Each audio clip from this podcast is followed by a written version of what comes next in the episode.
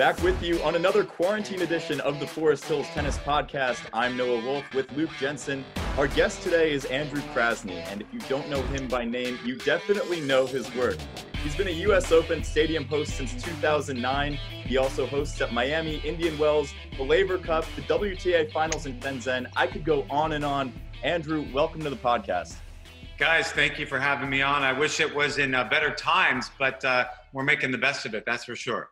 Well, Andrew, you had such an amazing career. Tell us about how you got into the tennis industry, because a lot of people think of professional tennis as you just have to become the next Roger Federer. When there's so many people in the press, in the you know so many different areas of the sport that still love the game but contribute in other ways. How did you get into tennis and get to this position? It's a funny question that you asked that. I'd be curious to find out uh, all media presenters, hosts, and journalists. I'd love to know their journey because with you guys, uh, former players, we know how you got into the game, right, Luke? But uh, yep. guys like me, I think it's a different uh, a different kind of story. I was I had hosted a dating show on the USA Network called Crush. I was an audience warm up guy in LA. I was writing jokes and producing a radio show for the late Joan Rivers, and I fell in love with tennis as a teenager and as an adult. I was sitting, and you've been there many times. I was sitting at Bob Kramer's tournament at UCLA and uh, my show just wrapped, and I saw an 84 year old guy introduce Andre Agassi, who clearly was about to retire. The guy, and I thought, you know, there's a there's a job for me there. There there there has to be an energy outside on the court in tennis. And I I set my sights. Bob Kramer, I had a friend working for Bob Kramer. He gave me a, a chance to volunteer on a side court, and the rest is history. What did you learn through that process as you transitioning from, you know, working with celebrities and Hollywood types to now? I always tell people all the time there is nothing more defining than the moment as you're about to enter as a gladiator into the arena. Now, it's not life and death, but to the players who go out there, that is where you make your bread. That is where your dreams have always been focused on, and you're sitting at the biggest tournaments, the US Open and Indian Wells and LA Open, and you see these two competitors, whether it's Agassi and Sampras and Chang and, and Roger and Rafa, talk about being right there with them as they're about to enter that moment. Well, that's always been my job. I think even subconsciously before I, I, I made it, right, and started getting busy in tennis, I always felt that it was my job to to heighten the level of excitement on a tennis court, to make sure that whether there were 100 fans there or 16,000 fans in the stadium, that we had to rise to the level to get the best performance that we could possibly get out of these players. To let them know that this arena, that the that you the way you put it, the gladiators walk into, we need to make sure that that from our standpoint that we are responsibly making sure that that arena is the most conducive for us to see the best tennis possible. But what I think is even more interesting is in that moment before you actually get to invite them out on court, you're with them and it's just you and them there. And you really get really a personal moment with them. And I'm sure you've come to know a lot of them over the years Federer, uh, Serena Williams, Madison Keys. I just take a look at your Instagram and see all those little selfies that you're posting. What are these guys like behind the scenes?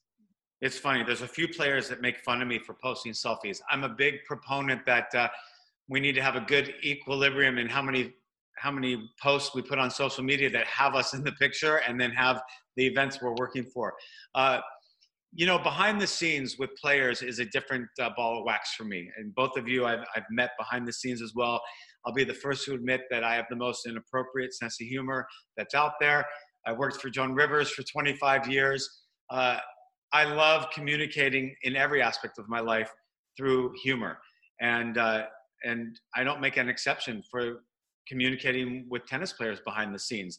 It allows me to get to know people. It allows people to get to know me, and it lends itself an opportunity for me, I believe, to get better questions out of players once we're working. And I have to ask a serious question after a match. I feel that I have a bit of an advantage asking Maria Sharapova question or Rafa question if we know each other on many different levels other than just the guy who has the microphone right after a, a match. I will say, uh, as a former player and watching your work, players really look forward to talking to you. And I, I really wish we could start getting to the point now where even the person who lost the match steps up and because I want to hear from their perspective too, instead of just, hey, you know, thank you, wave to the crowd and exit. I think when when we saw that great moment with Coco Gauff and then Osaka drew Coco into that moment to talk about her experience and everything. It, that we still talk about that today. Talk about your approach. You talk about humor. Who are favorite people to talk to post match?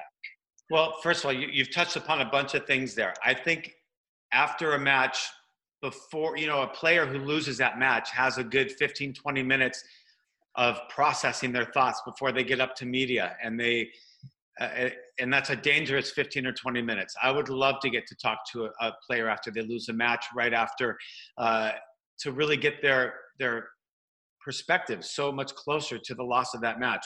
Not sure if that's going to happen, but I would love to do it.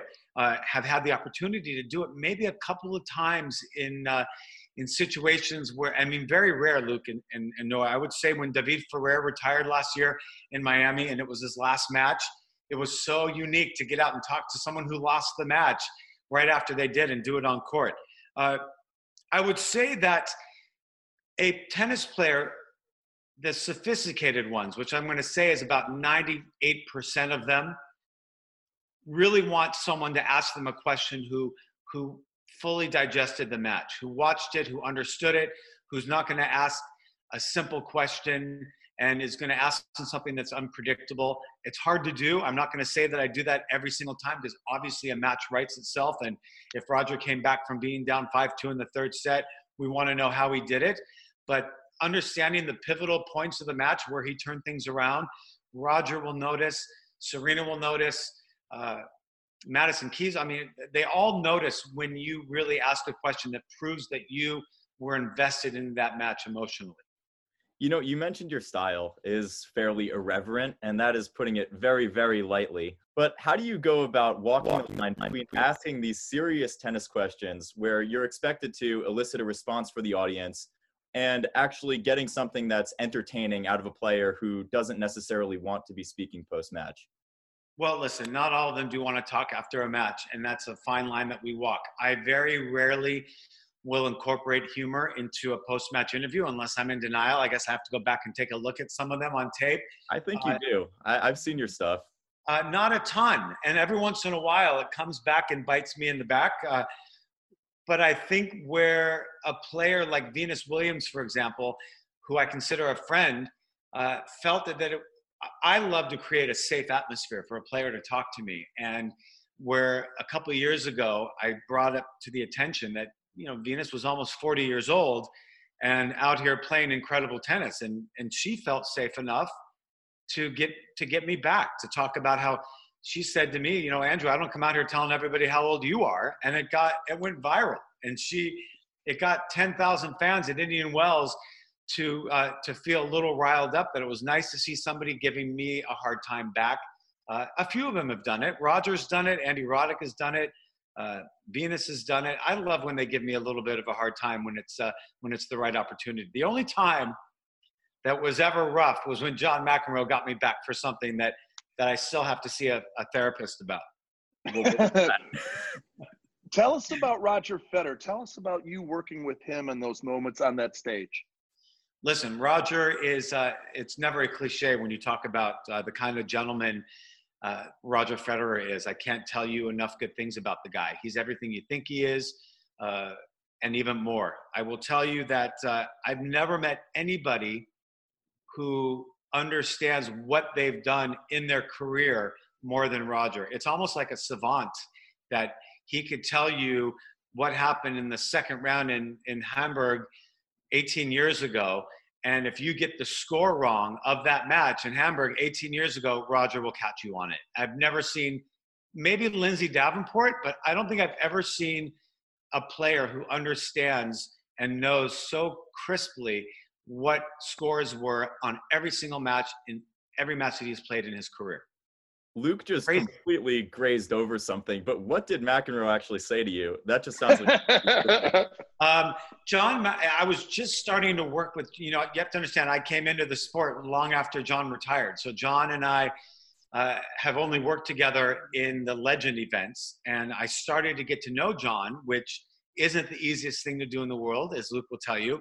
Uh, and I said to John one night before we went out to do an exhibition and a big exhibition, I said, John, I'm going to joke around with the guys. Is that okay? Do you mind if I joke around? No, man, go ahead. Joke around with me. Do whatever you want.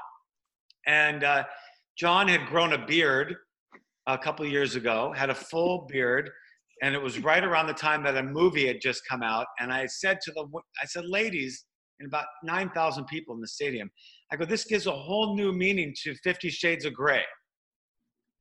And John McEnroe looks right at me in front of 8,000, 9,000 people and says, You're an asshole. You're so now I got my mom and dad there. I got my brother there. I got, you know, everybody in tennis is there watching this. And it was rough, man. It was a, it was a rough couple minutes, and a few what do you say to that? How, how do you I didn't. I didn't. First, I'm not going to get into it with John in front of 8,000 people. He comes backstage and says to me, "Well, you really walked the line there, Andrew. You almost crossed the line there, man." And I was like, "Okay, John." And then uh, a couple people from the local newspaper called me and said, "How do you react to John uh, John McEnroe calling you that?" And I said, "Listen, it was John's way of um, of upping me and trying to be funny. And uh, if that's how he feels about me, at least I know that John McEnroe knows who I am, and I just had to move on from it. It, it, it caught me off guard, and uh, what are you going to do? I work with John all the time, and John's been nothing but uh, respectful to me since. So I think it was just heat of the moment that uh, that was his way of getting back at me. Now, I'm really excited to get your thoughts because to me, before all this started, the really big abyss was going to see the big three with Andy Andy Murray. So you're talking about Rafa, Roger, Djokovic is a little bit younger. When those guys retire with the Williams sisters, with Sharapova now who's left the stage, and of course the Bryan brothers, we're talking the most dominant group of players to have ever touched a tennis racket, leaving the stage. Somebody's going to be winning these slams, but not everyone has the dynamic personality and draw power. You're from show business. Where does the game kind of go? Forget what's going on right now. If we're back up to speed, who really takes over? I love Kenin. I think she's fantastic. The women's game's very dynamic with Coco and some young stars. The men's game's a little bit more in doubt. Well, I'll tell you, I'm going to get a lot of flack for this, and uh, I will say that if he can start improving his results, that one of the best guys for the men's game is Nick Kyrgios. Of And, course, uh, yeah, absolutely, yeah. hmm And I would say that the only and I, I'm a I'm a big Nick fan. He's another example of a guy who I have spent a lot of time with behind the scenes, and we laughed a ton. I don't know exactly who Nick becomes sometimes in a match. I don't know if Nick knows who Nick becomes in a couple of those matches, but he's incredible for the game because he's controversial. It might be time for that.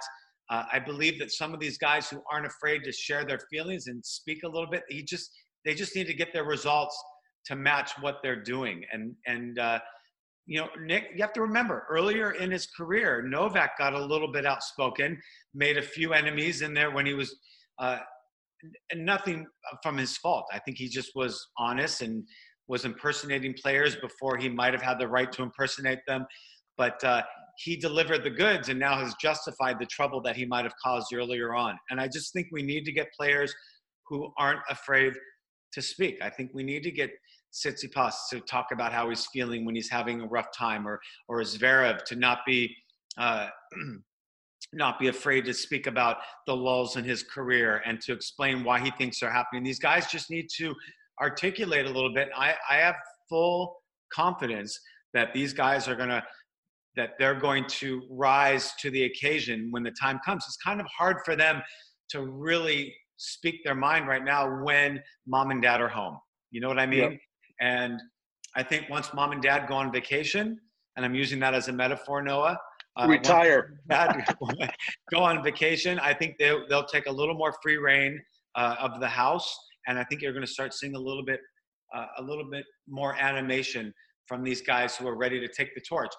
When Novak started to take the torch earlier in his career, it worked against him. And I think these guys have seen that, and I think they're waiting to grab that torch till it's a little bit more appropriate for them. Although, going back in time, I don't think Novak did anything wrong at all. It just was the way it was. He dis- he disrupted Camelot, for lack of a better uh, analogy there. You know, that's a really interesting point, but I kind of feel like there's almost this old guard that's still permeating tennis that's not allowing these players to speak their mind. And it goes beyond the current players that are dominating right now. I mean, you see Federer is all class, Nadal um, claps back at Kyrgios when he says something. But you still have to feel that even within the media, there's a sense that these players shouldn't speak their mind. Just elaborate on that. Well, I think that the media right we're in a very, very different time uh, in media right now. The way media wants to, I, at least I feel at my age, and I think Luke, I'm close to you in age, that there was a different respect back in the day from media. Now you're sitting in a room full of journalists, and nine out of eight out of ten of them and they're all bright they're all respectful journalists but a lot of them have a can of gasoline and they're just waiting to pour it on the fire and uh, i think that that takes precedence sometimes and it's a shame that it does because sometimes it really does come uh, to backfire but i think that when people are in the media room they need to feel safe to talk about what they want to talk about before it goes exceptionally viral here's my theory on that too again Noah can't understand because he's from another generation. Okay, but if you look at Federer, Federer, Nadal, these older players didn't grow up early in juniors and early in their pro career with social media. Right. They'd play the match, they'd come in, they'd have their press conference, and that was just the traditional way. Now I'm telling you, if you look at that break and you start talking about Zverev and Osaka and all these players, they are so locked into their social media because now for the first time the athlete truly has a voice they can send out what they want and so they don't really necessarily need the traditional media the other thing is who is media they, there are so many people using image and likeness to push their own website and their own this and that platform and i think the player just as really those younger players use social media as soon as the match is over they are seeing how many likes who's watching and then they shit i mean it's amazing before they go into their ice bath and their recovery from their match, they're seeing what's going on in their social media pages. And well, there's nobody there's nobody policing it at all, uh, which is an issue for me. I also feel that some of these players are better at social media than they are at communicating publicly, and uh, I think it would be nice if the tours uh, played a little bit of a part in that. But then I'm starting to sound like I'm really old, so it's an interesting uh, you bring up a really interesting point, Luke. It's uh, where's the line there? Should they be tweeting things on their way to their post-match interviews? Uh, should they be tweeting things before their match? Well, it doesn't matter because they're going to, right? So the question becomes, is uh, where where's the safest way and the best way to communicate these brands? Because we are, as players and as media personalities and hosts, and we, we have a brand that we want to protect and we want to promote and uh, there's a really fine line there and, and it's new territory we're all ex- exploring it as we speak you sounded so old right there andrew i have to say that's a good point but as just somebody coming from this younger generation i think it's a great thing i mean if you're a player and you can shape the narrative before you even step into a press room i mean if i was in the shoes of somebody regardless of whether if i won or lost the match i'd be all over that and i'd rather be able to dictate my own narrative rather than have to draw on the questions that I'm taking from Andrew Krasny on the court. Yeah, but you, no, I, I, yeah, go ahead, Andrew. No, I'm go sorry. ahead, Luke. I want to hear. I'd no, like to... I would say the, the only thing I would say with that is I truly believe that the older generation doesn't care about the thumbs down. We don't read the comments. Whereas I truly believe that the, the, the reason the younger generation hasn't taken that next step, it's not because they don't have the ability, but they are so personally attacked Madison Keys, I believe, is a great example. She has been personally, I feel, damaged because she gets, you know, negative comments and she reads them. And I don't right. think the older generation does. Right. Well, first, first of all, I will. It, will be phonetics. She's been affected by it. She hasn't been damaged by it because Madison Keys is the strongest and most aware of the damage that that can do to her. So, I will say that I believe that it's called social media for a reason. I believe that there should be social media, and I believe that there should be professional media. And if that makes me sound old, Noah, then then so be it. But I do believe that the thoughts that uh, if if a player is not liking what they're being asked about their match, then I don't think the question is being asked correctly. Number one, number two, it's usually the players who've lost the match that aren't liking the questions, and if they want to dictate uh, their narrative. Uh, I believe that uh, they should be able to do it on both channels, and it's just a little bit harder when none of us want to get to that point where we feel safer to hide behind our computer or our cell phones. We need to be responsible and feel just as safe in front of a room full of journalists or as we do in front of our computer. And I believe that we just have to walk that fine line of how we want to portray our thoughts uh, to our fans and to our readership and viewership that we have to understand that there's many vehicles to do so and we have to do so responsibly.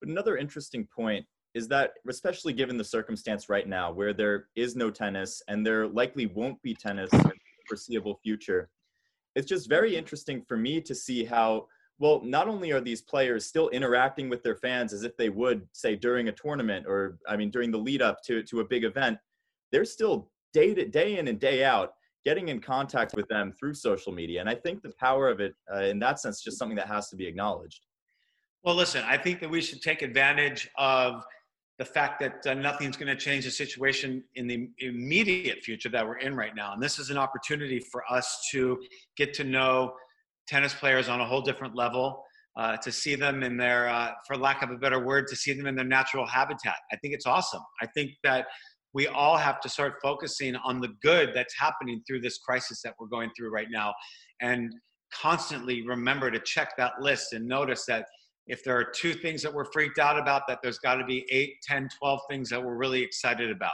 We're getting to know our families better. We're getting to know our significant others better. We're getting to to know tennis players and what they're doing behind the scenes. And it's a lot of good is going to come of this. I also think we need to acknowledge the lives that have been lost and never forget them. And uh, and as much as we want to send memes around that make each other laugh, and I'm a huge fan of laughter in times of trouble, we need to always remember that something serious is going on, and we need to uh, to learn from this. And I think it's I think a lot of good's going to come out of this situation. I mean, it's really shocking. Think of the U.S. Open. You know, 25,000 meals a day. They're taking COVID patients uh, at the National Tennis Center. Patrick McEnroe being infected. Uh, he's in quarantine. It's just amazing how it's really hitting home to the tennis world.